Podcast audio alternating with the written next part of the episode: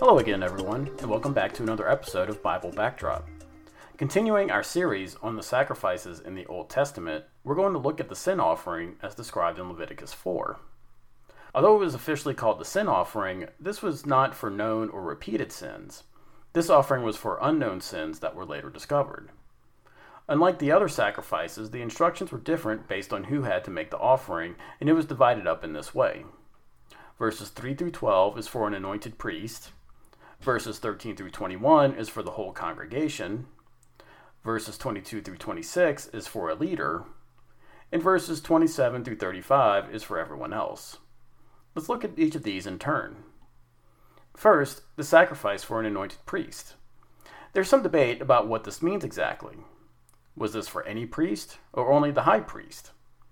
Most commentaries believe that this was the high priest only, but some also mention that all the priests were anointed at their consecration. One clue to this is verse 3, where it says, quote, If the anointed priest sins so as to bring guilt on the people, then let him offer to the Lord. End quote. It seems to make sense that if the sin of the priest brought guilt on the people, then this would be referring to the high priest. However, I could also see how any of the priests would be held to a higher standard and be required to have a more extensive sacrifice. The sacrifice required for the priest was a bull without defect. As I mentioned in the episode on burnt offerings, bulls were very expensive and important to the owner. They represented the ability to continually grow a herd in which would grow one's wealth and stature. To offer a bull was serious business and represents the higher standards to which the priest was held. The bull was taken to the entrance to the tent of meeting, and the priest laid his hand on its head to symbolize a transferal of the sin to the sacrifice. Then it was killed by slitting its throat, the same as all the other offerings. The blood was collected and used in the next step. The priest would go into the tent of meeting, dip his finger in the blood, and sprinkle it seven times in front of the veil separating the holy place from the Holy of Holies. The priest would also put some blood on the horns of the altar of incense. The rest of the blood would then be poured out at the base of the altar of burnt offering that was in the tabernacle courtyard. Similar to the peace offering, all the fat, along with the lobe of the liver and kidneys, were offered on the altar of burnt offering to the Lord. However, unlike the peace offering, the rest of the sacrifice was not eaten or reserved for anyone else. It was taken outside the camp to a clean place where the ashes from the altar were usually poured out and then burned with fire. The symbolism is striking. Unlike the burnt offering, where the whole animal was offered to God on the altar, the sin offering was to be done away from the regular sacrifices. The best parts of the bull, the meat and the hide, had to be burned away from the camp. Why? Several reasons. First, God wanted the people to understand that sin was not to be a part of their lives. By taking it outside the camp, the memory of the sin would be eradicated.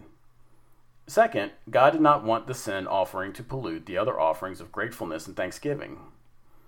Third, it was a reminder that sin is destructive. If the best part of the bull was destroyed, then people would understand the high cost of sin. Finally, it was prophetic. When Jesus was crucified for our sins, he was taken outside of Jerusalem to become the sacrifice. In the next section, verses 13 through 21 talk about the process for when the whole congregation of Israel sins. When would this happen? Well, it's a little hard to say. It seems that if a law or some sort of legislative decision was agreed to and later found to be contrary to God's law, then a sin offering would be required. The system of government was very decentralized at this time, as the tribes usually governed themselves. During the wanderings, Moses led the people, but he was not a king. He could be considered the first judge of Israel, as that was something he literally did, almost to his detriment. To help him, he set up a system of judges to help him adjudicate cases. It may be from here that laws and precedents were established that may, eventually, have been found to be contradictory of God's law. It would be here that the whole nation would have sinned and that atonement was needed. The process here is the same for a priest with one difference. Instead of the priest laying his hands on the bull, it would be the leaders who, most likely, would be the tribal leaders then the same sacrificial process as for a priestly offering would be followed. This is very much done on purpose. The priest was God's representative to the nation of Israel. The nation of Israel was made up of God's chosen people and would be his representative to the other nations. Therefore, the sacrifice required and the process of that sacrifice showed that they were held to a higher standard. Next, verses 22 through 26 gives instructions for a sacrifice when a ruler has sinned. Like I mentioned earlier, ancient Israel was very decentralized. There was no king or single ruler over the whole nation until Saul was anointed.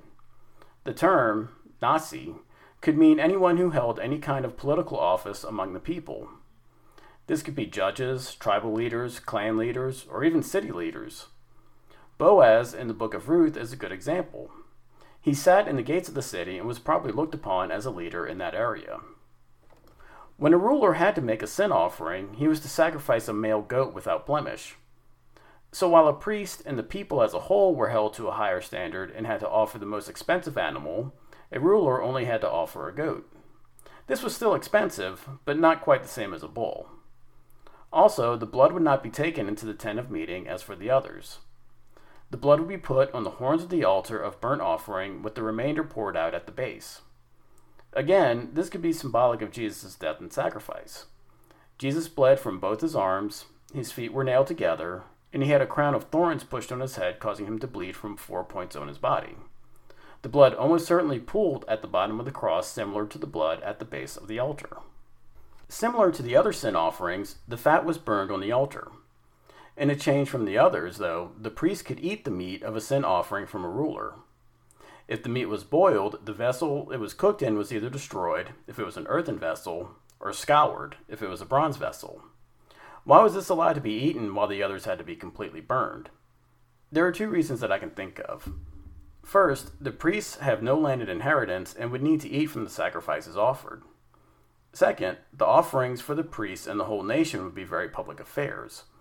God was concerned that the sin would pollute the nation. However, a ruler had a much lower sphere of influence, so the personal sacrifice would be enough. Finally, verses 27 through 35 discuss what to do for anyone else in the nation. It is similar to what is done for a ruler, but in this case, the sacrifice would be a female goat or lamb instead of a male. The blood would be put on the horns of the altar and at the base.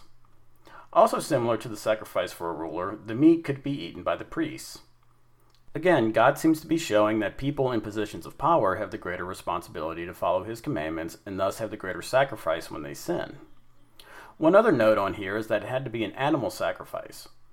Atonement for sin required death, and the sacrifice had to cause some pain in this matter. Many of the sacrifices allowed for the poor to offer either birds or even grain, which was usually more readily accessible. And that was not the case here. Since it had to be a goat or a lamb, they may be harder to come by for the poor, but it was still required. Sin is costly, and God seems to be making a point in this matter. On that note, I think we'll wrap it up here for now. Next episode, we'll end this series by talking about the guilt offering and how that is different from the sin offering. If you are enjoying Bible Backdrop, please subscribe and leave a five star rating and review. Also, word of mouth is still the best way for this podcast to grow, so tell a friend and have them subscribe.